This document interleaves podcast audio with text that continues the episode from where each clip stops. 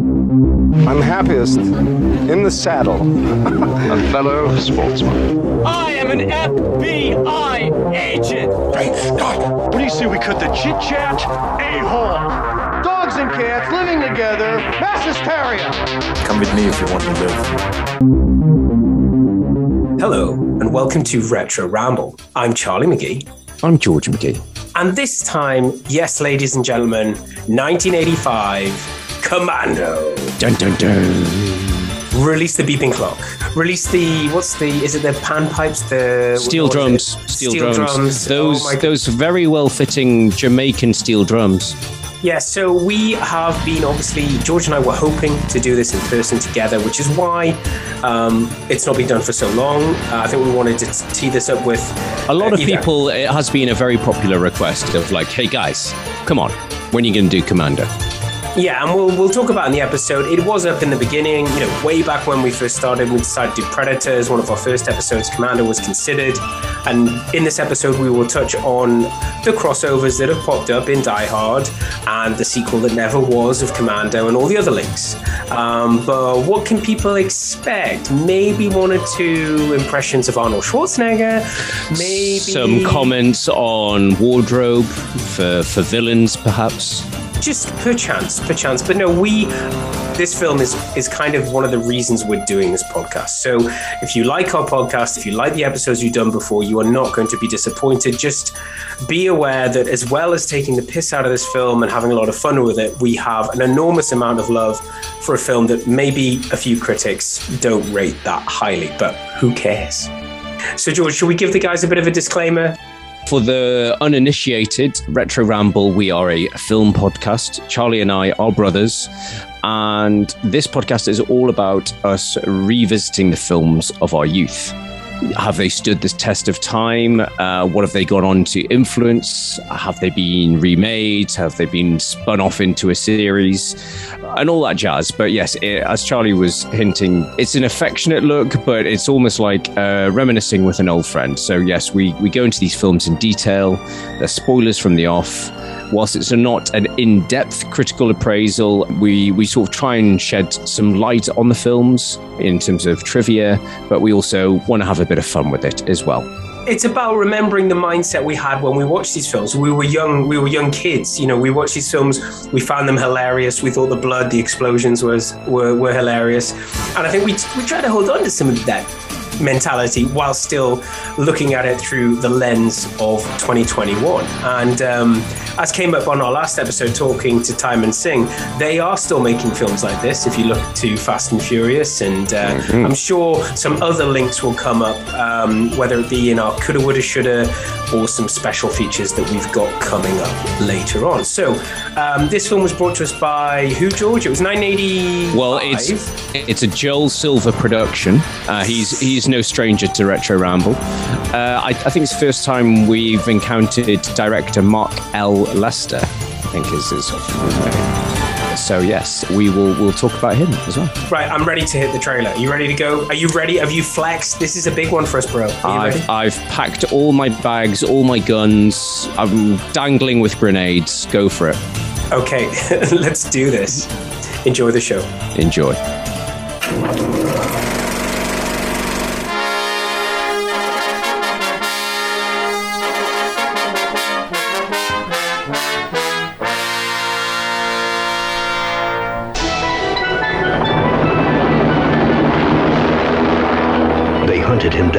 You know, Colonel, we went to a lot of trouble to find you. They murdered his friends.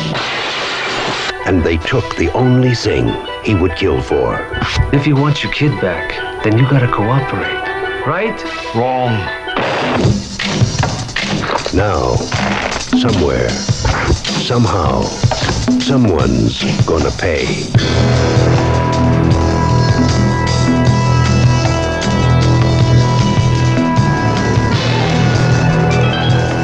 Do you think that he is going to give us any problems? You'll do exactly as he's told.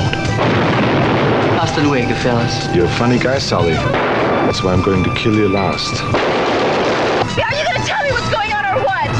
No. Don't disturb my friend. He's dead tired. What are you doing? Helping you get her back.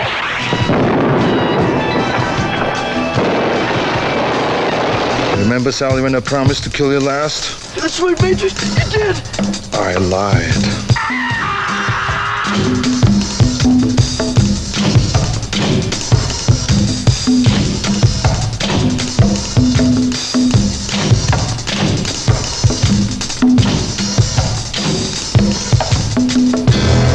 If it's a mission no man can survive, he's the man for the job. Arnold Schwarzenegger, Commando. Let's party.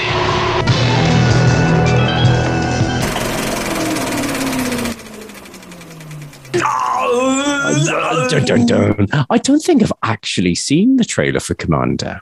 Oh, but you will, you will, man. I'll send I them to you when I'm, you I know, in, in, yeah. in, prep, in, prep, in prep for this. But um, there's a lot of, I They there's a lot of him took getting ready. Yeah, I can imagine. They took his daughter. They took a lot the of wrong, wrong man's daughter. There's lots of mummies being exploded. Um, so, George, before I ask you the, the question I ask you on every single episode of, of how did we get this film, just to explain what a lot of our followers have been asking, why is it taking us so long? I mentioned this in the intro. We were going to cover this as one of our first films, were we not? Uh, to be fair, we've been doing this podcast for a few years now, so I knew, obviously, you know, Arnie. It was going to come up. it, it- no, it was um, Arnie, as as many of our regular listeners will know, he's he's a regular. You know, I think we do at least one Arnie film a year. a quarter. uh, uh, yeah, well, uh, I, I say maybe it's usually like at least two a year, um, and yeah, I think it's one of those films that was when we were drawing up the list of okay, what films do we want to cover on this this pokey little podcast.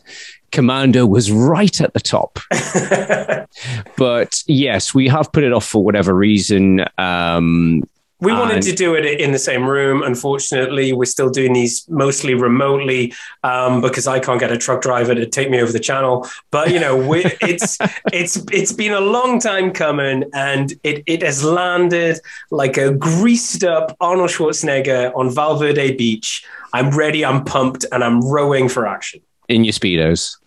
in my speedos. Yeah, I mean, he, I was like, when's he going to get a wardrobe change? He's been wearing that shirt for the whole film. So, George, it's 1985.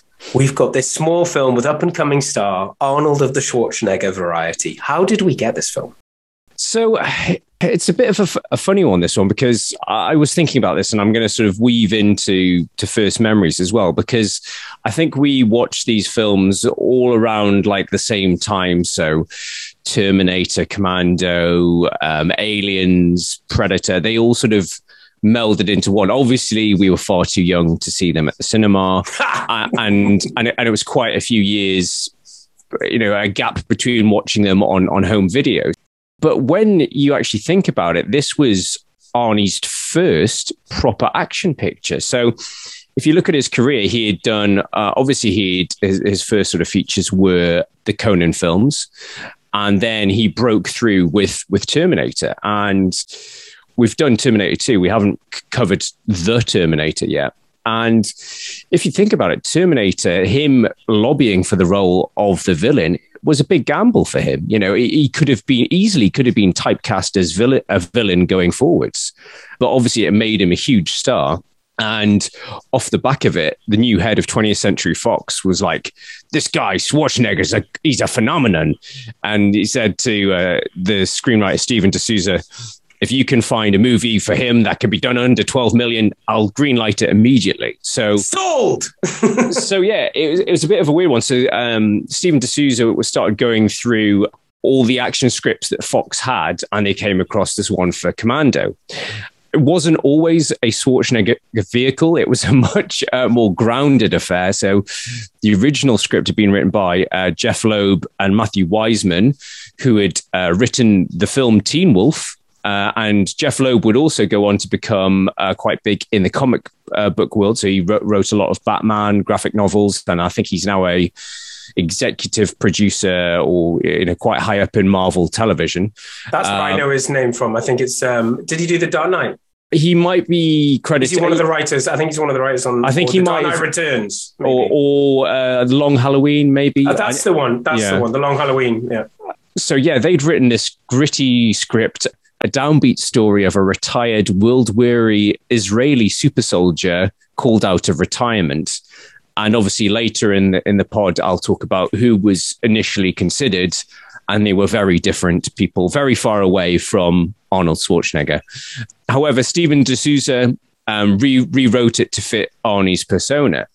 And again, as I say, like this was the first big Arnie action pick. And this was the first time, even though obviously in Terminator, you've got moments of dark humor that, you know, Cameron weaves in with the, you know, um, I'll be back and fuck you, asshole. But this was the first film that started laying the one liners and the repeating one liners. So it's very much a, a benchmark film for all the the Arnie action films to, to come. And this Arnie, the formula, like a Bond yeah, formula. Yeah, this was this was the first film where it started the Arnie formula essentially, and uh, and he said, uh, you know, uh, there's a great article in Empire magazine. They did a big celebration, and de Souza said he read the script out to Arnie, and Arnie's like, I like this part. I'm not a robot from the future or a caveman from the past. I'm in clothes and having a family. It's a part John Wayne could play. I do this picture. So, yeah, for him, again, yeah, it was a first proper, you know, those roles that he'd dreamed of, you know, when he came to Hollywood of doing, of being that big John Wayne esque heroic character. As I mentioned in the intro, it's a Joel Silver production. And again, you know, Joel Silver would go on to do some of the biggest and loudest and most macho action movies of the 80s and 90s. You know, we, I say he's a regular. a a, bit of a platform for him too. I mean, he's big now, but I mean, this was he was he was this you could say was the beginning of his or in the middle of his of his rise. Yeah, so he his two films prior to this um, were The Warriors, uh, which will be a is on our retro revelations list because uh, neither you and I uh, unbelievably haven't seen The Warriors. I've seen I've seen half of it.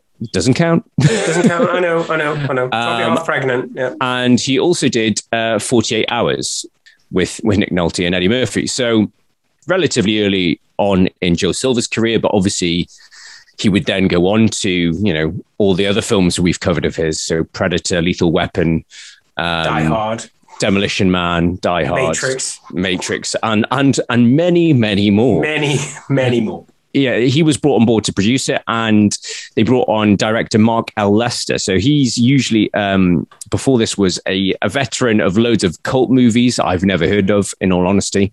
But the film that brought him into the mainstream, uh, which we ha- well I haven't seen for a long time, is uh, the Stephen King adaptation Firestarter with Drew Barrymore. Oh, Do you remember wow. that film? Uh, yeah, yeah, yeah. That was that was nuts. So yes, that, that was a film that sort of got him noticed, and then he did. He went on to do Commando after this. He does like to blow shit up. He does like to blow shit. up. so that's uh, that's basically the sort of how it came to be. I mean, obviously, I've got some some sort of tidbits about casting and and stuff Well, let's let, the way. let, let them come up as they do because I think Or- this film. Uh, or do we? I mean, do we want to talk about the set the scene in terms of the rivalry with Stallone now? I, I think it's probably worth mentioning where. Uh, I mean, where, so where was Stallone at this point in his career? Because these two films did overlap. I think everybody knows the behind the scenes chat of one was looking over the shoulder. I, th- I think I remember hearing Arnie say. Yeah, but mine's going to be funnier and stand up the test of time longer, which Yeah. could be is still today debatable. Um, so yeah, yeah, where where was what was Stallone doing?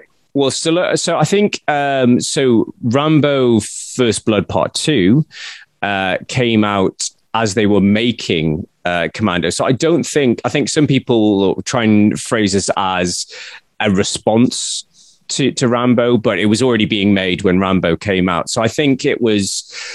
It just hadn't been finished when Rambo came out. Yeah, while, whilst the rivalry was there, I don't think it was made as a response to Rambo. I think it was just like, again, like, you know, Arnie was desperate for a big heroic action picture. The studios after Terminator, he was huge. So, you know, people wanted to make movies with him. And I think just the, the rivalry because of, you know, they were the two big muscly guys in Hollywood. And they were obviously getting offered similar projects. There was that natural rivalry there. It's just funny in that they um, they're both funny. They're both funny uh, one man armies for different reasons. And in Well, Rambo, that's it's- it. in Rambo, it's because you you're loving it, and it's like, oh my god, he's such a badass. And he is he, but in, I think in in Ram, Rambo, what Rambo creates is much more of a. You've got the movie term for this. It seems much the stakes are higher. It's Yeah. not as it's not as obvious in Rambo that he's going to make it out. Whereas Commando is cartoonish in that he's like Jack Reacher, or Jack Reacher's like John Matrix. You work it out, but nobody can stop John Matrix. I mean, uh, we, we touched. I think we touched on this in our chat with Timon in the in the last episode. That they're both very similar films. They're both wearing that the, that sort of Reaganist uh, politics, you know, gung ho, right wing, America saves the day type, you know, messaging.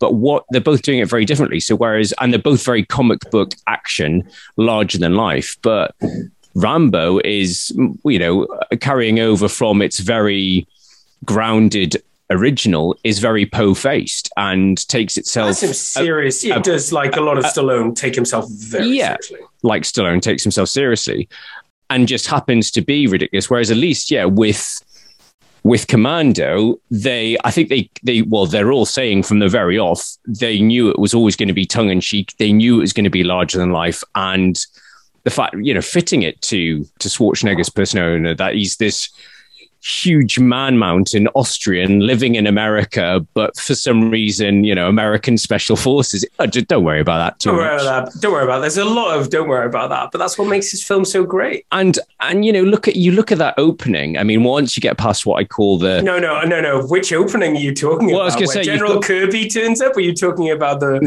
the Well- um what is it? The montage. I was going to say you've got like it's almost like a Bond esque cold open with all these different people. Who are all oh, these people yeah. getting killed off?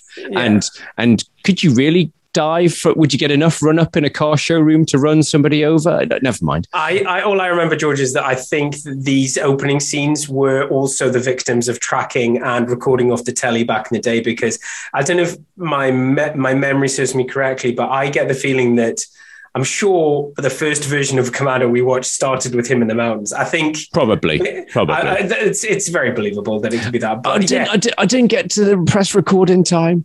Um, but yeah, that the Arnie's entrance where he's he's carrying a tree. he's carrying a tree. He's got a chainsaw in one hand. He's surrounded by dried ice. It's it's amazing, and and from from that snapshot, it tells you everything you need to know about that this film. Like, yes, it's going to be ridiculous. Yes, it's going to be awesome. I just like to think that Michael Bay was watching this at university and going, "I'm going to make films like this." This is cinema. because it was Um, just so it's just so nuts he's got this it's setting the scene there's definitely uh there's some some very cute sentimental music being played nothing could possibly go wrong um, well, that's it. Like you know, he's he's he's a loving father. You know, he's he's a family man. Let's get ice cream. Let's feed deer together. Let me turn you into a trained killer. um, no, that's that's the that's the spin off.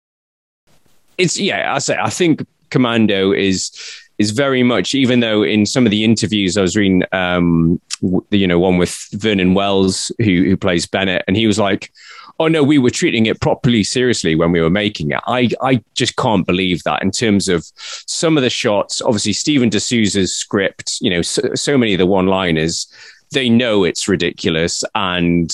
You know, they're just like I think it, they just get caught up into it, what the '80s was as let's just make it bigger, let's just go bigger and more ridiculous. It's fine.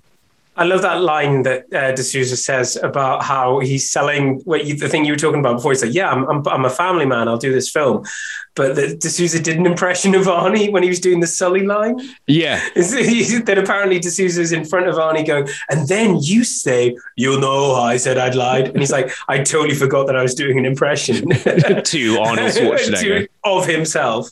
Uh, but Arnie laughed and took it well, and we and we have Commando. But yeah, for me, and I think it's worth pointing this out because I love the opening of this film, and as you say, it is like a Bond film. I mean, there's a lot of "For Your Eyes Only" going down the hill. I, I don't know which which did it first or which did it better, but it does it doesn't matter at this stage. But um, it's very Bond-esque. It opens like raucous, you know, loads of things happening, and then the kill count the kill count's kept. It's kept the last 20 minutes. And yes, obviously it does go uh, redonkulous at the end. But throughout the film, there's there's a, there's a few hits, one in there, but it's a big opening and then the story takes off. But what an opening. It's like um, seeing his house, seeing him being threatened and going down and getting his guns and what can he do? I was thinking that because, like, and it, again, you can touch on this better than me, but um, how influential this film is in terms of not just action movies and action cinema, but games as well, isn't it? And like one of the Call of Duty games. The, the, the mansion, the mansion is in. I think it's uh, Modern Warfare Two. yes, I was going to say uh, Modern Warfare Two.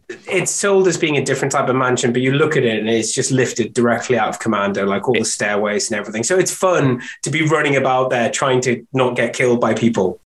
and that's it. I think it's been, you know, it, it's so influential on like loads of 80s arcade games as well. And in terms of, yeah, that one man army man with the, the big chain gun, um, just, just mowing down people. But yeah, as you say, it's sort of, it starts off as an almost wrong foots you because so they've, they've got his daughter and I kind of forgot this until somebody, um, His mission. so yeah, somebody brought it up on Twitter recently saying the film wrong foots you because it's like you've got um, Dan Hedaya the, um, hamming it up as you know the evil general. Um, he's you know the dad from Clueless, Yeah. and he's like, "You must go to Valverde and kill the president.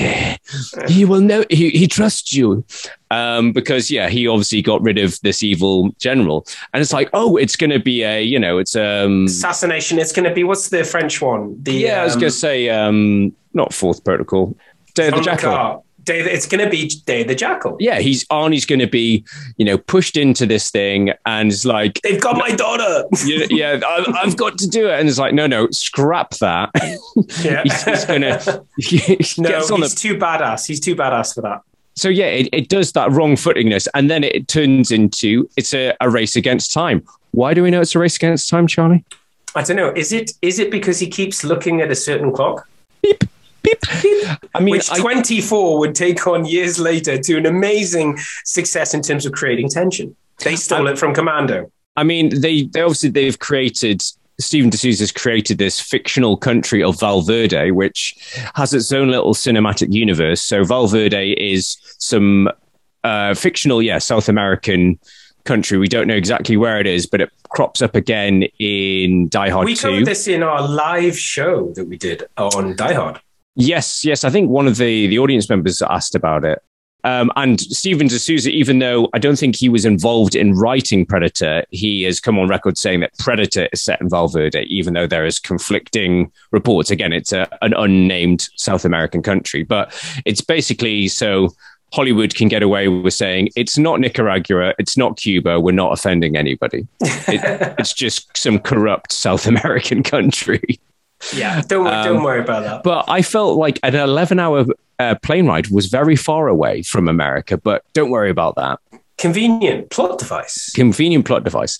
But I noticed there's, there's moments in this where I feel like Arnie hasn't properly shaken off his Terminator acting because he's do, he does a bit of the side eye when he's like, and there's a bit where he's being forced onto the plane and he's just staring at the undercarriage of the plane. And it's like, okay, Arnie, we get it. You're, you're, you're checking out your escape route. Mm. But it's almost like he's like very machine like in some of his stuff. It's like, okay, he's still in Terminator mode. we will we'll get it on on on the social medias. George, I think it's one of our favorite gifts. It's a what I think they call it a a reverse or a, or a, a rotating. Boomerang. The- yeah, the the boomerang of Arnie diving for cover when they first attack his log cabin and coming back up again. It's for me, it's one of the best gifts ever because it's the look on his face. It's like pure Terminator rage, and it's just like he goes up to 11 and then he's out of shot. He's just dropped to the Yeah. deck and it's brilliant. It's brilliant. Have at it. It's on, what's the, um, what's the GIF, the GIF on its uh, media Giphy. something.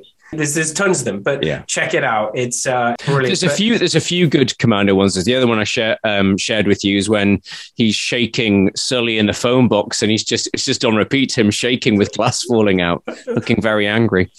I like Uh, to think I like to think what happened in that scene is that um, yeah, Arnie, go nuts, you know, improvise as you like, and like the stage directions where um, Matrix removes Sully from the phone box. I mean, it's it's everyone talks talks about that. It's like, oh yeah, he is. Um, he's carrying trees. He's lifting, pushing cars, ripping out car seats.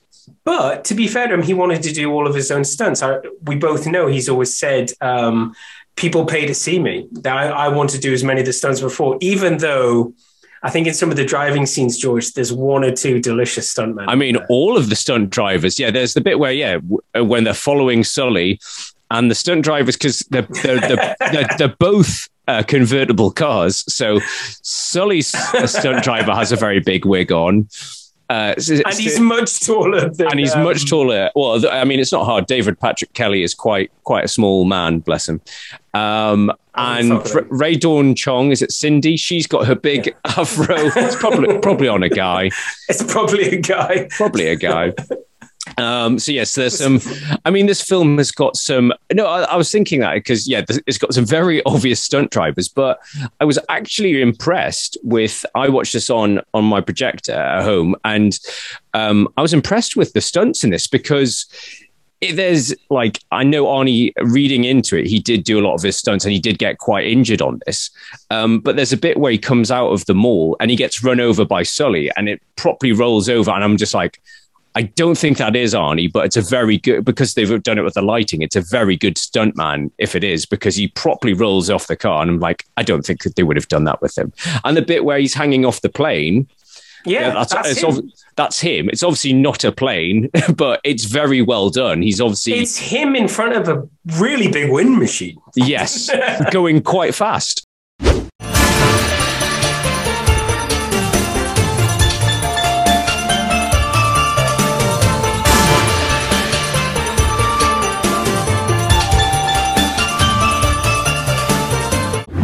There there are some uh, on on the most part there are some you know the, the stunt work with Arnie is very impressive. Um, the continuity is not so impressive. There are. Uh, we're not talking about the end yet, are we? No, um, no, no. We're talking about the bit where he, he wrecks. There's Sully's oh, the car, Porsche, Porsche and he flips thing, it over. Flip, flips it over, and he worked. it started first time, and not a scratch on it. Not a scratch yeah. on it. But yeah, uh, we've we've we're kind of all over the place here, but I think yeah, David Patrick Kelly uh, as Sully is so uh, like What's the word use? Seething. He's like uh, hissable, hissable. He, he's such a hissable villain, and he's so sleazy. He's so he's like you know the rat face guy from The Rock. You you want him to suffer. yeah, but he is brilliant at it. He's you fucking a... whore. um, and he has that when we get to our revelations of covering uh, the Warriors. You know, he's a very very big uh, actor. That was what I think he one of his first films. Yes, yeah, it was. And I think that's it. Like from um, reading Timon Singh's book, I think he's from like quite a big theatre background and took like his performances quite seriously. And I think this was this role was kind of like you know paying the bills and i don't think he reflects on it very fondly of like you know i think he sees it as one of his lesser roles even though he is great as the, the bad guys one of the bad guys you love to hate but it's the uh, you know it's the fact that it survives longer than the film itself that um, the you know how I said and is I lied. It's it's gone everywhere. It's it's gone as far it's been in the Simpsons. You've got with McBain talking to his food going you know how I said I'd eat you last. Um, this, this, so it's it's it's subverted you could imagine him being a bit being a bit uh, annoyed being such a thesp and coming from that background. But for the the thing we keep going back to in a lot of the films that we cover is the character acting, not just the villains. Yes, these are mostly villains because Arnie's the sole good guy in this, but the character acting is is top dog. You know, you've got him delivering this. He's in it for a very short amount, and he's what in it for what three or four scenes. Yeah, and and and he knocks it out of the park, and he's remembered forever. And I love the fact that when Arnie's holding him over the edge, he's struggling to talk. Yeah. I think that that's something that really holds up today. It's like, he's obviously taking he was in peak condition took himself his physique very seriously. That was the other reason he said he didn't want to have a stunt double is because he's so big nobody nobody could replicate my body. I, love, I, love, I love that confidence. It's like it wouldn't be fair to the fans. Yeah. So yeah but let's talk about his leading lady do, do, he's with the lady. What? Do they have an affair? Do they not? Rae is it? Sorry, is it Rae Dawn um, Chong. Rae Dawn yeah. Chong. Yeah. She she apparently was not um, well probably not first because I think this was originally written for a Caucasian actress, but stole Well, the show. We'll get to that in coulda, woulda, shoulda. Okay, But- sorry, no, I'll no, down. No, no, uh, but I've got I got my notes. I remember her being like as a kid watching this, but you know, far too young. I remember being finding her really annoying. But she's brilliant in this, and she is the sh the one person that like realizes how ridiculous it is. Like and i think she actually improved a lot of her lines. Like you know like i can't believe this macho bullshit. And like Yeah, exactly. she, she you know she's the one that brings it down a touch by saying yes we know it's silly because yeah, you know it's tongue in cheek, like what you were saying before. She's the proof. She's the, you know, we've talked about this on other episodes where we're looking at it a little bit at times through her eyes. It's like, Yeah. cut this macho bullshit. Like, what? You know, it's like, this is insane. Yeah, and you know, and she's not um, a damsel in distress, which is refreshing. You know, she's actually got agency. You know, she helps Matrix. She flies the plane. She works out. You know, where, She knows where- how to read flight charts. She knows about the the military training nearby, um, and Exactly. she knows that, that Bill Paxton will probably be manning a radar uh, somewhere nearby. I always love seeing him in that film. He's like, "When are you going to put me in a big film, Arnie?" Because they obviously worked together on Terminator. Yeah, it's, Um, that, that's I was like Bill Paxton. You Um, first hear his voice. It's his yeah. voice you hear first. Like, is that Bill Paxton? And then, yeah, he gets some Yeah. screen time. Um, but yeah, no, I, th- I think she's great, uh, and I think she, as I say, she she brings an agency to the role. She plays off Arnie well, you know, his very sort of monosyllabic stoicness. She brings that like, you know, hysteria to it, but it works. What, what I want to say is we normally, uh, George and I, in preparation, obviously the whole idea of this is we go and watch the film again. Sometimes we like to watch them together. We like to do a, a watch along together. Um, or, but this time it was like, no, we just need to watch it. We're going to do it. And I've watched this film, I think, in the last week two and a half times because I kept getting to the Because I love it so much. no, but I there's just this one scene in the middle. I was like, has he been to the gun shop yet? I don't know what it is about this film, but I love the fact that he he's so particular, and it's very, I guess you could say, a kid's dream. You know, it's going into the candy store. Oh, I, I remember being my mind being blown watching that as a kid. Go, I just want to go to America and see I an just army want to go to surplus. America. I just want to go to America and buy guns. Um, buy no, some but it was- claymores. we never we talk about you know we started this podcast in that we we grew up in these films for escapist reasons living in the northeast of england with a lot of bad weather but you know you imagine seeing this we're just like you can buy grenades and shotguns in a Rocket store. launchers.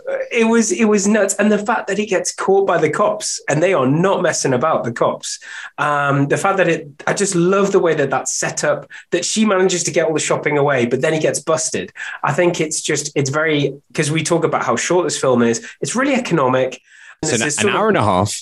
It's an hour and a half, um, just like any good film comedy Should should be. be.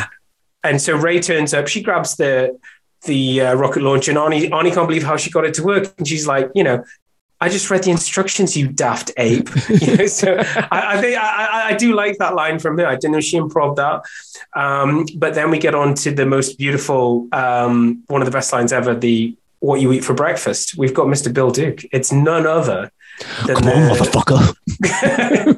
I love I love that. It's such it I think it's realistic in how short it is. Considering if they are both that well trained, it would be over very quickly. But it's pretty brutal. But and with any 80s fight, you in a motel, you have to go through the wall and there's a couple having sex in the next room. Show a bit of go boob. next- You've got to go next door for some TNA, bro. Got it. We need the, the people who pay tickets for this money. It's the 80s. They need a little bit of TNA. We're going to bust in next door. If if there's not going to be a sex scene with you and Rae Dawn Chong, we're going to make sure somebody's having sex in this picture. I just like to think that that was actually a real motel and they break in next door and it was an accident. No, but um, yeah, but Bill, because I forget, you know, we've watched this film so many times. Bill Duke is actually at the beginning, he's one of the garbage men. And isn't Bennett driving the garbage truck? That was way over my head back in the day. No, no, no, because uh, they they make they fake it out that Bennett's he's one of the ones that he's on the boat. No, no, no, no. Yeah, oh, so yeah, Bennett gets blown up on the boat, of course. Yeah. I mean, they don't explain how he gets off the boat, but don't worry about that. Yeah, don't worry. He's got a scuba suit attached to the floor. I mean, it Um, seems yeah. quite an elaborate fake out. so we've gone through all of this. They've worked out the flight path, and he's doing some sleuthing. He's proving that he could do Bond.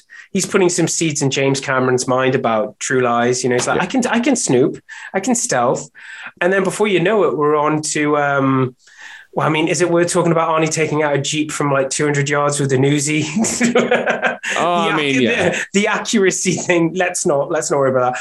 We're going to Val Verde, baby. We're on no, no, but no. That's I got confused because there's obviously. I thought, hang on, how does he get to Val Verde and and how did they get to Val Verde before his plane arrives? But it's Val Verde is one thing where they need is the side plot, but then they're going to the general's got this island compound that's just off California, so that they're they're different things.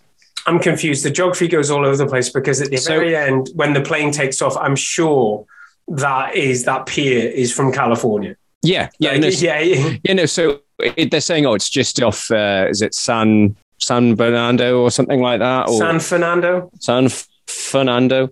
Um, but yeah, basically, I always got thought he was. I was like, hang on, he gets off the plane. And then Jenny's taken to Val Verde by boat, but gets there before the plane. It doesn't, but no, it's two different things. There's Val Verde, and then there's the General's Island compound, which is just off the Californian coast, conveniently. I don't Um, think any of that matters, George. It didn't matter then. It doesn't. It, oh, oh, it doesn't. It doesn't because I'll be back, Bennett. We we have skirted around the the villain of every great hero needs a good villain, Charlie. I just like to. The thing you've got to point about Bennett is that there's hammy acting, and we've had so much of that in the films we've covered on this podcast. There's a lot of hammy bad guys. There's some intelligent guys. There's some seriously terrifying ones. Then there's Alan Rickman, and then there's somebody who's like this. This is it's in in his own niche. it's just like I, I love the fact that you know the story behind the scenes was that Bennett turned up, came on the set, and Arnie was like, "I don't think this guy's got what it takes. How is he going to be a convincing bad guy?" And it's because Vernon was being so nice back set and chatting to everyone, and he's like, Well, he's, he's, he's, he's, he's a laid back Australian. He's a lovely, lo- with the best accent in the world. So Mm. lovely guy getting on with everyone. And Arnie's like, I don't see this working. And then they have this first scene and he just goes at him with a knife. And from that moment on, Arnie was like, I don't want to be left in the room with him alone. And he only uses a plastic knife from now on. So that is how. It's a joke knife. It's a joke, knife. It's a joke knife, Arnold. Um, but it just shows Vernon Wells' capability. Um, Oh, bless him. So, uh, yeah, Vernon Wells. I mean, we, we we talked about him in of all films, Weird Science. He um, because Joel Silver again, Weird Science is a Joel Silver production. Uh, Vernon who Wells. does nuts? I need somebody who does nuts. Well, yeah, he he um, the Mad Max Two, also known as the Road Warrior in in America, was such a huge hit, and he's obviously the villain in that. And yeah, Joel Silver wa- was desperate to get him uh, in his films because he's such an intense presence. But bizarrely, he wasn't uh, originally cast as a villain. It was somebody else uh, that was apparently fired on the first day and they, the producers had to you know quickly recast it so yeah they got vernon wells in flew him in from australia and put him straight into wardrobe and uh, he's He Vernon came out wearing is- a chainmail vest. no, but the thing is, Vernon Wells is was a lot bigger than the other actor, and that's why it's quite tight fitting. Shows off Um, the package, shows off the wells. But I noticed when I was watching it the other night that you hear Bennett because you hear his chainmail before he appears on screen. You the I noticed tinkle. this. I, I blame the Blu-ray, the high high definition um, sound audio quality for this because I was watching this. Uh, I think I finally finished this film off on it was Saturday or Sunday evening, and it's just like all you can hear is the twinkle twinkle. Twinkle, twinkle. It's like he's he's playing with his dog tags, he's playing with his knife, and all you can hear is like there's a microphone under that chainmail somewhere. Hello, John. Hello, John. I like you guys. Um, yeah, everything he says is You like little pissant goss. me and Matrix. Um, Oh, no, that, will- that was that was my favorite line. him That com- fantasizing about him and Yeah, Matrix no, it's- killing everyone he's working for. no, but he just goes. If Matrix were here, he'd be laughing too. Yeah, I like- mean, they say Matrix- it's not gay. They say it's not homoerotic. They say he's just fanatical about killing him. But it's the delivery's brilliant. It's just so camp. It's According to, again, in this Empire feature, Mark Lester, the director, said, when I chose Bennett's costume, I wanted it to look punk rock, like a punk look. Um, Something like out of said- Mad Max. yeah, and uh, people said it looks like gay leather gear. That was never the intention. Um, he said, yes, he's infatuated with Arnold's character, but in an innocent way. Yeah, he in, in but Vernon Wells says he he was infatuated with killing him. Yes. Um, but before we talk about that end fight between the two of them, um, let's talk about the original suiting up. Now, what I want to ask you before we we talk about this scene is there something similar in Rambo? In Yeah, eh, well, in Rambo, obviously you like get the, the cut, chomp, chomp, chomp, chomp. yeah, chomp, chomp. but but good that's but it's quite early on in Rambo because he gets all like his gear in And Rambo, then he has to cut it loose. and then he cuts it loose, and he only gets left with his The trus- knife. and the his knife. trusty exploding arrows. But then in Rambo 2, you also get two suiting up scenes because you've kind of got the bit at the start where he's getting all the gear, and then later when the love of his life that he's just met, Met. You, t- you take me to America, and uh, she gets killed, and he does the sort of suiting up or muscling up in the rain. God, I Yeah. can't wait to cover that film. Oh my So- god, I'm so aroused. So, Um, so aroused by Reagan politics. oh, need to need to go back to Vietnam. Show those guys who are boss. So the- to win this time? No, George, hold it back. Hold it back. Hmm. We'll do. It. We'll cover it at some point. And Jo- we've done enough Joel Silver this year to to be high as kites. So bringing it back to Commando, the suiting up scene. So we've seen them More do the dried ice. yeah, we've seen. I know there is a little bit of dry ice in this film. So we've seen them do the shopping. Uh, she's dropped him off in the in the plane taxi. He's, he's got into his speedos, Is is his Austrian speedos. what we call the unnecessary speedo rowing scenes. Um, but you know, every it floats your boat literally in this. Um, pecs are rumbling. He arrives, gets suited up, and what a scene! The fact that you're carrying too much, like he's got chomp, chomp, chomp, chomp, chomp. Well, no, I think they. It's uh, it's one of the gags in uh, Loaded Weapon where he gets all He suited falls up. over. he's got so much gear on, and it's it's true. It's it's ridiculous, like how much gear he's he's. Uh, Okay, so can I can I just recap what I saw being bought in the store versus what he took with him? So um, two fully automatic um, assault Rifles. rifles, Yeah, two shotguns, yeah. right? You can't you can't go anywhere with just carrying I the guns I- with no think- ammo in them, right? I think four, cla at least four claymores. Uh, yeah, I think there's yeah four, four, five, maybe yeah, carrying f- at least four claymores, uh, four grenades. He's got his knife. He's got his um, Rocket launcher. And then he's got his desert desert eagle um, and rocket launcher. Am I leaving anything out? And then the rest he just picks up. Oh, what this this machine gun? Yeah, this light machine gun. But it's it's still a scene to behold. Release dry ice.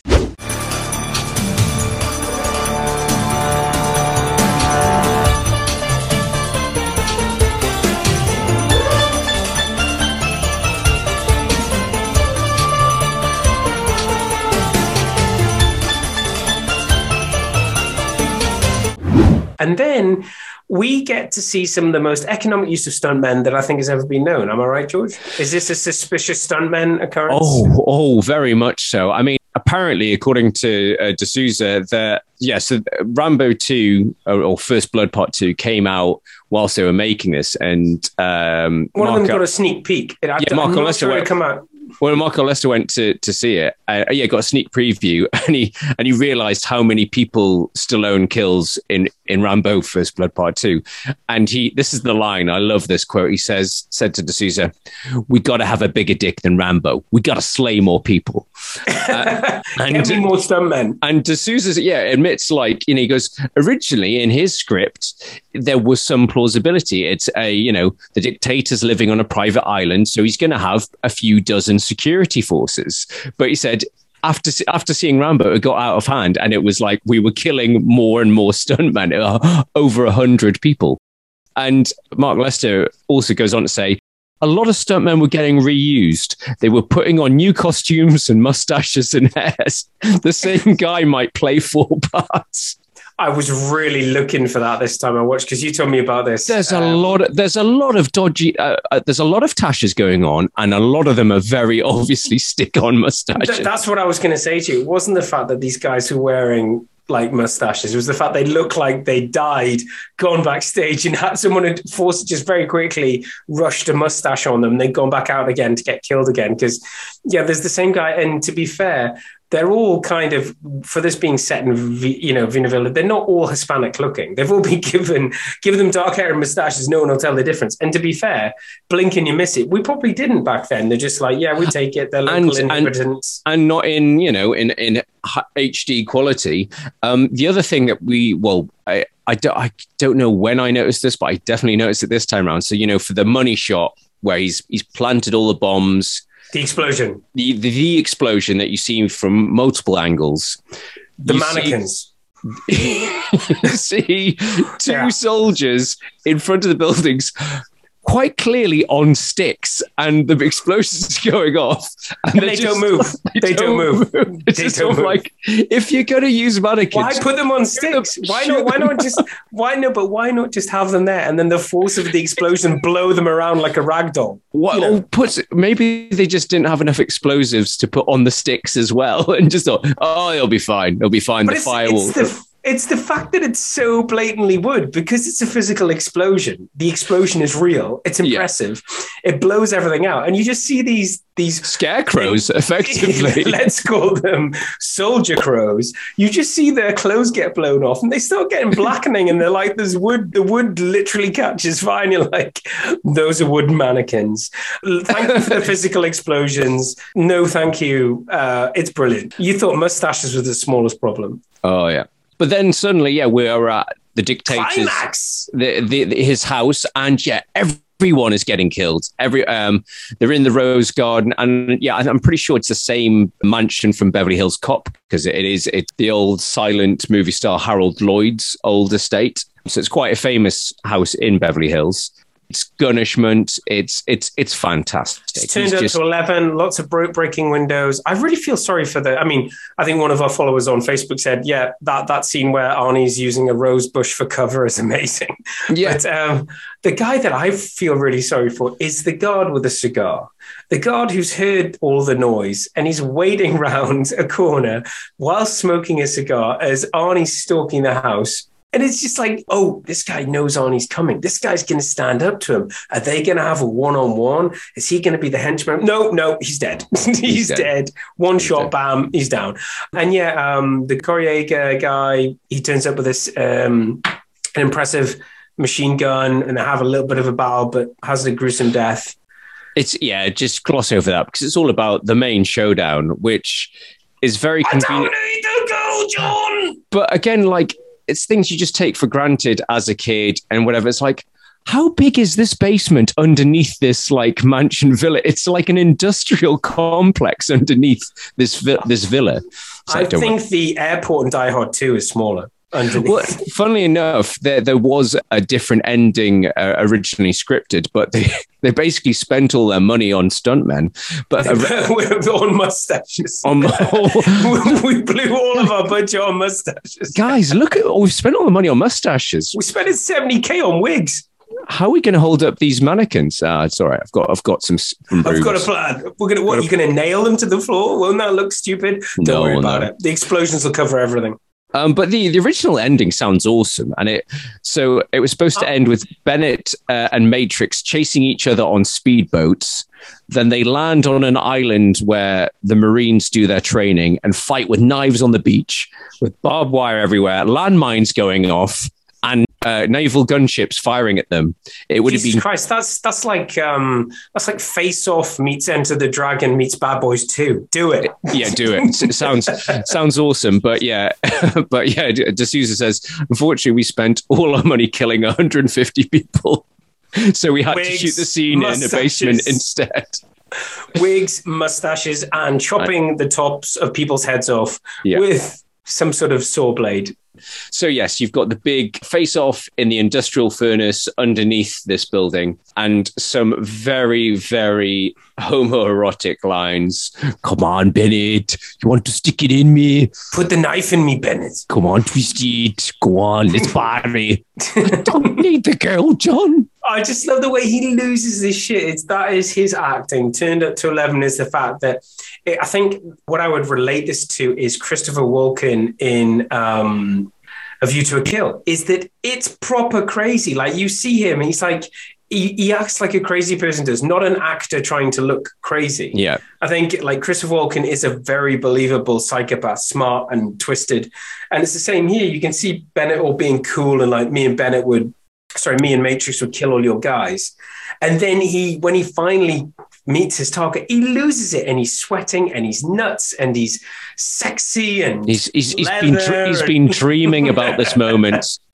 But it is, it's like you see the the rage in his eyes. I want to know what what did what did Matrix do to them? What did Matrix do to the, to his team? Because they're all at interesting ages, and like that's the that's the sequel that we need. We need the prequel. Don't make the sequel. Make the prequel. Get somebody.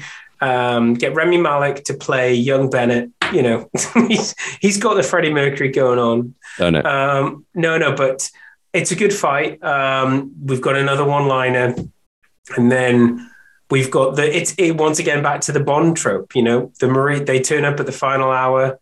There's always the reunion. We used to. I can remember joking about this with John Glendinning uh, about uh, how Alyssa Milano's character Jenny has Jenny. never never met Cindy, and they hug as if they're long lost pen pals. It's um it stuck out back then when we were really young, but we used to look out for those types of things. Well, no, uh, we're going to have to uh, whether we feature it at the end of this episode, and we'll also put a link to it. But there's um, we talked about it in our Predator episode of Predator the musical. But the same guys who do that on YouTube, they do Commando the musical, and I just remember that at the end of the song, it's like.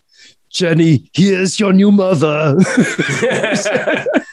adds gravitas to certain Jenny and this me, Bennett and me. It's wonderful. It's wonderful. So uh, we've talked a lot about the characters who featured in this film, but um, who did make the cut, George? I think it's is it is it time for some coulda, woulda, shoulda? Your scientists were so preoccupied with whether or not they could that they didn't stop to think if they should. So coulda, woulda, shoulda is where George enlightens me and the rest of us uh, to the actors that were considered for the roles or approached or casted, um, auditioned, but didn't get it. So who have we got?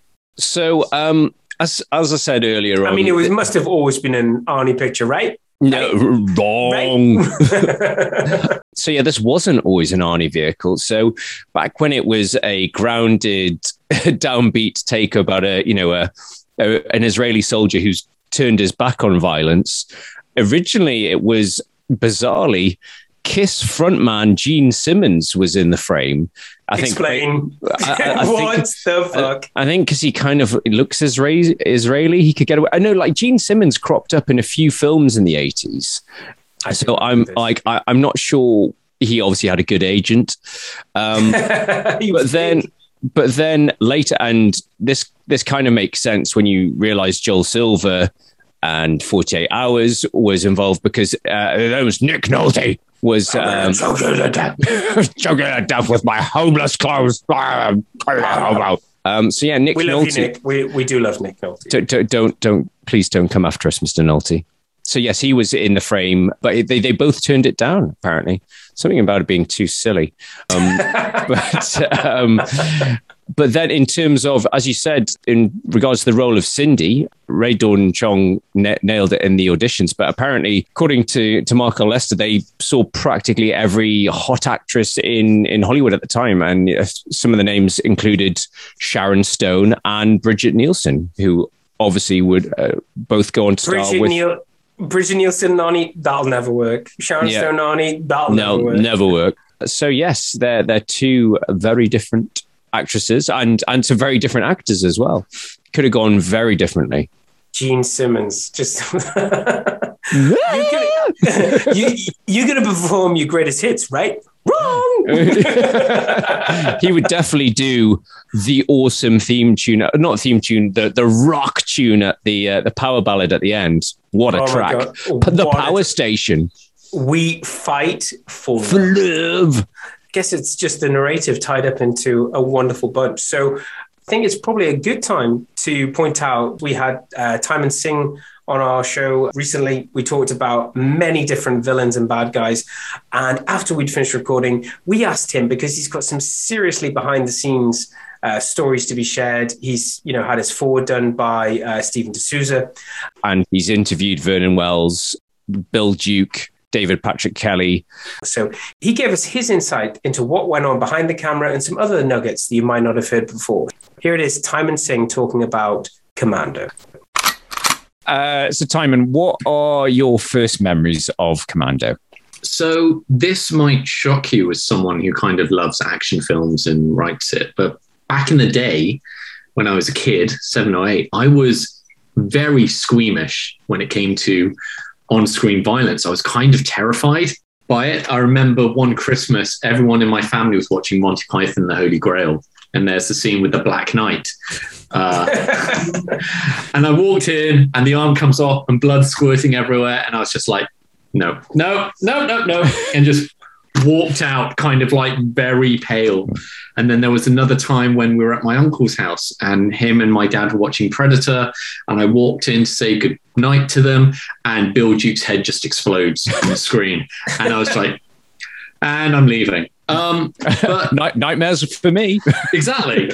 Uh, and then it was like, uh, I, I think I was eight or nine. I had a friend called Michael, and I would go around to his house and we would have sleepovers and watch movies. And he would introduce me to basically all these films that his dad had on video. And we'd watch stuff like The Running Man and Mad Max 2 and all these kind of great, you know, 80s action films.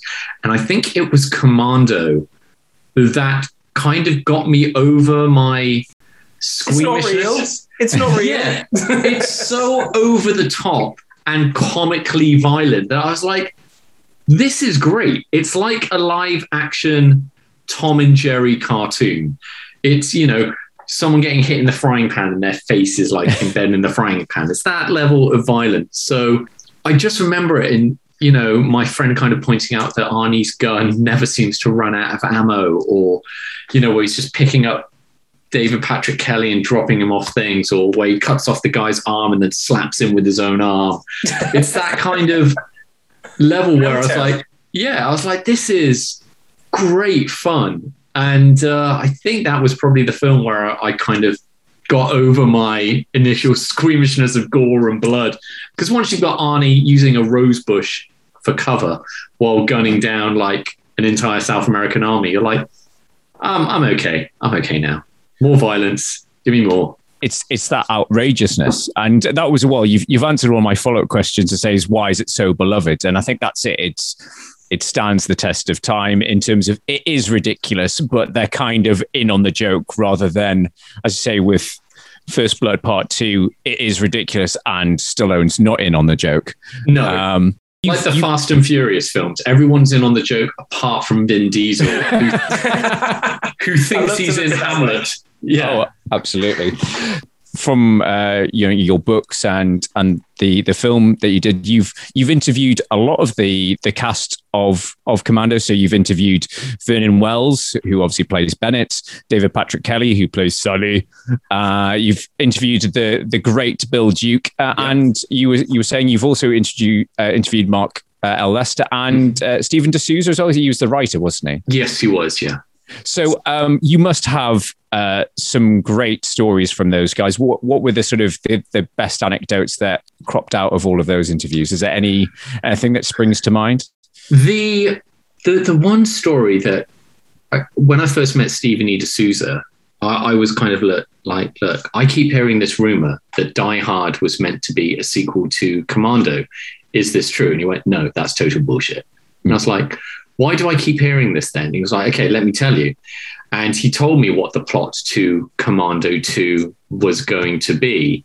And it was going to be set in a skyscraper. Essentially, after, after the events of Commando, uh, John Matrix is a bit of a superstar. Um, and he sets up a private security firm.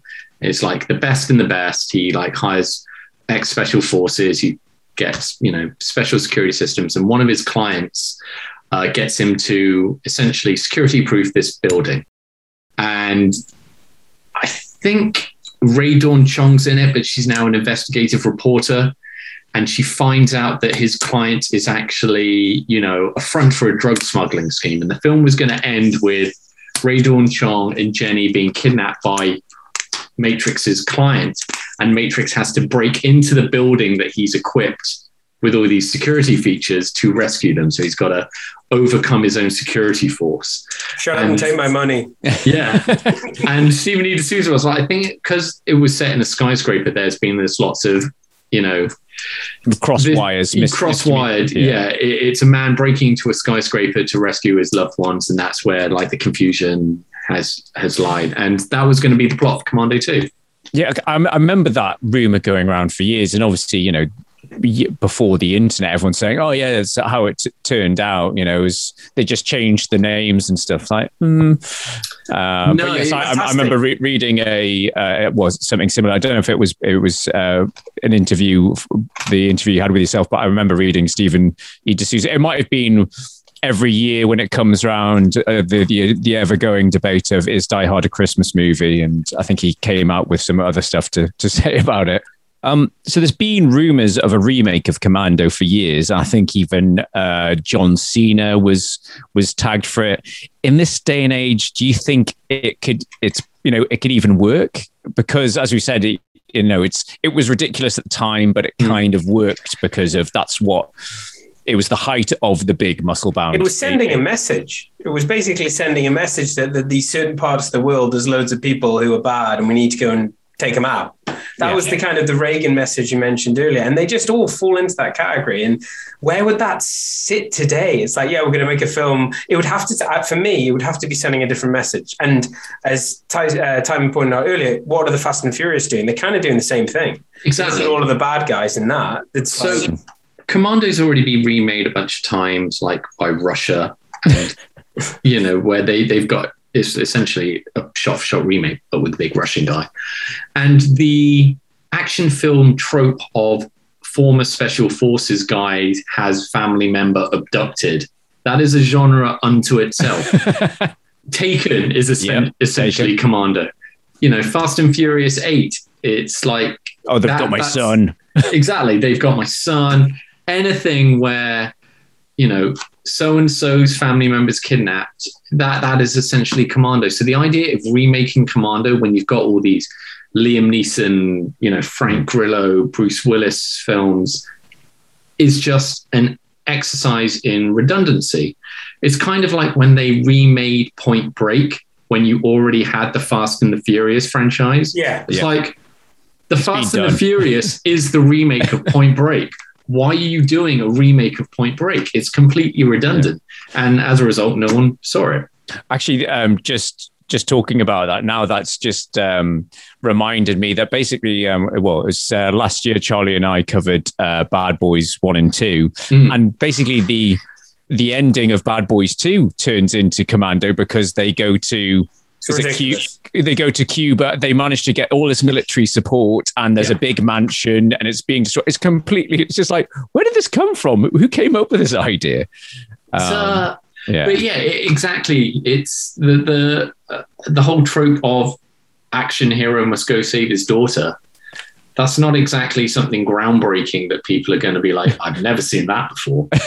So it's, it's a fresh take on the story. yeah, I remember um, with uh, with Taken, the, because we obviously loved the first Taken. I, I saw that when I was backpacking in Argentina with another English guy. I was like, "Yes, an English guy. Let's go see this film," and loving it. And then there's obviously Taken two, and and George jokingly said to me, or, or, or read online or something like, "Taken three, it's the dog." They, they, they've taken the dog. But they, it wasn't he himself was taken. It's like your mother and I have been taken. Like, what? That doesn't doesn't make sense. yeah, it's Just um, don't say kidnapped. Don't use the word kidnapping. We're not. We have to say taken. We're not sure why, but it's it's crazy. I think the the ones that would really make difference is I think on Twitter about a year ago someone was going, "Here's an idea. Instead of making Die Hard Five, remake Die Hard, but instead of John McClane, it's Charlize Theron." And she's got to rescue her wife, and it's a big lesbian action story. And I'm like, at least that's a unique idea. Let's do that. Yeah, it's like Charlize Theron is former special forces, and they kidnap her boyfriend and she or girlfriend and she's just got to wade through bad guys. It's like, yeah, instead of like the big muscular guy, let's shake it up a little bit. Yeah, I'd, I'd watch that. I mean, I I'd thought watch uh, that. Atomic Blondes. Uh, you know, I thought that that whilst the story's a bit thin, it's uh, I love the the style, the look, and obviously, you know, as you were saying, at eighty seven eleven, that the fights are always going to be um, brilliantly choreographed.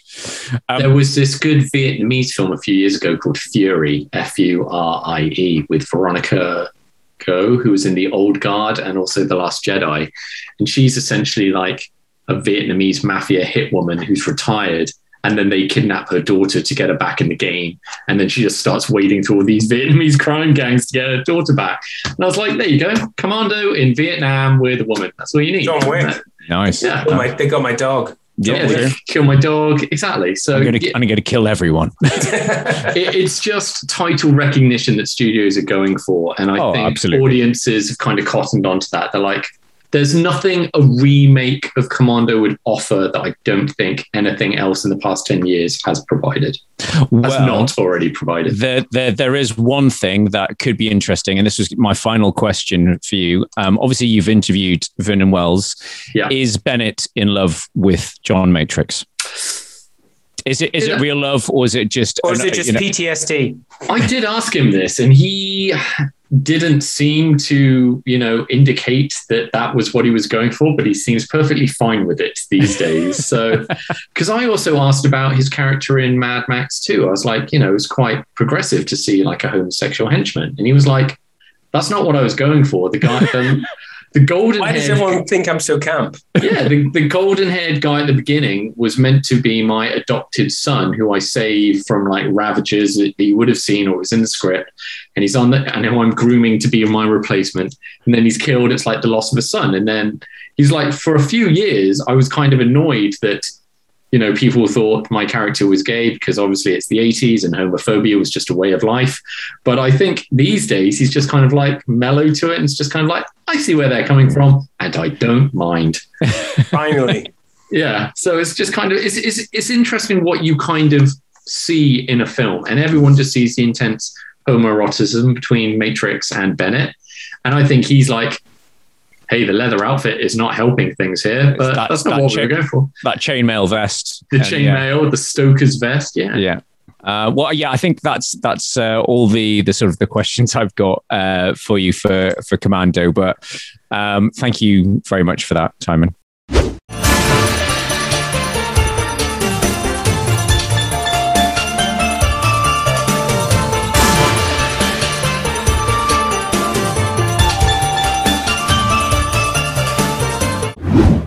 George, what else can we say about this film that we that hasn't already been said? I mean, we've only got one shot at this. You know, like I what mean, else do you want to talk about? You only get one shot. Um, so yeah, I I mean, in summary, yes, it's ridiculous, but it's a very important film in Arnie's career in terms of, as I say, you know, it sets. It's the first film to really do the Arnie formula. It is a larger than life film, but it kind of knows it is. It's an hour and a half long. You know, you, it's it's it's you know it's in and out. It does as what you need to. It's v- very much a comfort film, but yeah, it's obviously it's not up there with Arnie's greatest films. If you look at Predator, takes elements of this formula, the the one liners, and he's again he's another commando essentially, but it's much more grounded. In, in even though it's a, he's fighting a big alien, it's a much more serious take. But yeah, it's there's a lot of fun in this film. I don't, I don't know what else there is to say really. It's uh, but it's it's it's an interesting when you when you trace it back to seeing that's how Arnie's action career pretty much starts from this film. I think for me, I'm just going to go full Daily Mail. You know, when people say this is a rib rolling roller coaster ride of it, it's we could we what's come up on our podcast before is that you know t- talking about another of Arnie films which we've covered. Terminator 2, is it the greatest action film of all time? Is it the greatest sci-fi of all time? Probably not the sci-fi, but it's somewhere in between the two. Whereas with Commando, you can say with tongue in cheek, the greatest film of all time. Of all Because- time. because you're on the same page. It's a comedy. It's taking the piss out of itself. Mm. It's ridiculous. It's turned up to 11. And for anybody listening to this podcast who will have grown up with this film, it is what it is. You know, it's, um, It's why we have it's it's it kind of what separates the wheat from the chaff. It's like if we're going to spend a lot of money on a film, have lots of special effects, what do people what does what does our audience want to see? And this film gives it all. But saying that, that's something I haven't really commented on. It only had a budget of around, I think, around 10 million, which probably back in the in the mid 80s was a healthiest bu- budget. But if you look at, you know, um, less than six years later, Terminator 2 is 100 million, you know, the most expensive yeah. film ever made. So, yes, and as we've picked on, you know, there are some bits where the bu- the budget is showing with stuntmen people on poles, that sort of thing. And the fact it's all filmed in California. So, just in the interests of keeping the length of this episode shorter than the film itself, which is oh god, hopefully. I'm, I'm, not. Hey, sometimes we fail. It's it's like some of the rules. Some of the rules in life are there to be broken. We could talk about Commando for hours, but this is one uh, episode one of four, right? Yeah, it's it's a it's a mini series. Uh, we're selling it to Netflix. It's only nine hours. Um, there's one thing I forgot to say. I'm pretty like Arnie is ripped in this film, right? And his he's wearing some very tight pants where his buttocks are quite clearly on show. Either he's wearing a thong or has he gone commando? So I'll leave it. Goodbye. Good night. See you later. Just just taxi for George McGee. I'm, I'm off. I'm off. See you later. Um, so that was our uh, that was George and I doing what we do every week, which is we sit each other down and talk about Commando and talk no. about Arnie's tight buttocks. uh, no, so we we wait a long time to do this film. I'm glad we've done this film. Um, what have we got coming up next? Are we allowed to tell people what, what's uh? Well, uh, next month, uh, well, actually whenever you're listening to this when, whenever, we're in the we were in the past and they're in the future we are, we are... It, it, will be halloween so we will be doing dun dun dun an american werewolf in london I think you say a rom com. a Um, yeah. okay, so yes, we will be doing uh, for its 40th anniversary, I believe. Uh, There's a tie-in. There's definitely uh, always a tie-in. Yeah. Uh, yes, um, horror comedy but I just found it more of a horror film growing up.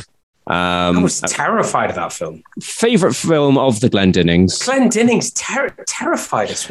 Da- doubling with horror as we usually do uh, for Halloween, so that is is coming up, and we've got some other things in the pipeline between now and the end of the year. Lots of special things coming your way. So yeah, that that's been emotional. It's I'm glad that we've. Um, that we've got Bennett's crazy eyes ticked off the list and that we don't have to go back to that unless it's our own choice. Um, thank you everybody for all the all the comments and all the feedbacks and all the suggestions. Many films being added to our revelations lists people pointing out some films that we that might that might have not been in the Glendinning or Feeney or McGee uh, VHS collection, but we will get to them. And just just to be known, we're going to always be doing the same retro ramble episodes. Will always be available to you, uh, but all of these extras and specials and revelations that we're talking about doing in the next few months, those will be for our Patreon audience when we've got our asses into gear and got it all sorted out. Anything else we need to bring up, George? No, no, uh, just the usual sort of platitudes of thank you for listening. Yeah, if you enjoy this this podcast, we are an independent little podcast. We do this out of you know our love for these films. So, if you enjoy what you hear, you know, please spread the word. Whether that's in real life, on social, but yeah, or you know, to your and, cat or your goldfish. You know, uh, but you know, as we Charlie and I are are quite approachable. So if you do have questions, if you do have film suggestions, please get in touch. There are some weird and wonderful films that we've never heard of. There's some films that we may have just completely like forgotten about. So hoping to bring more different content your way um, via our Patreon. But yes, if you've got any ideas, let us know. So I've been Charlie McGee. I've been George McGee. We've been Commando, and we will see you next time. Bye bye. Bye bye.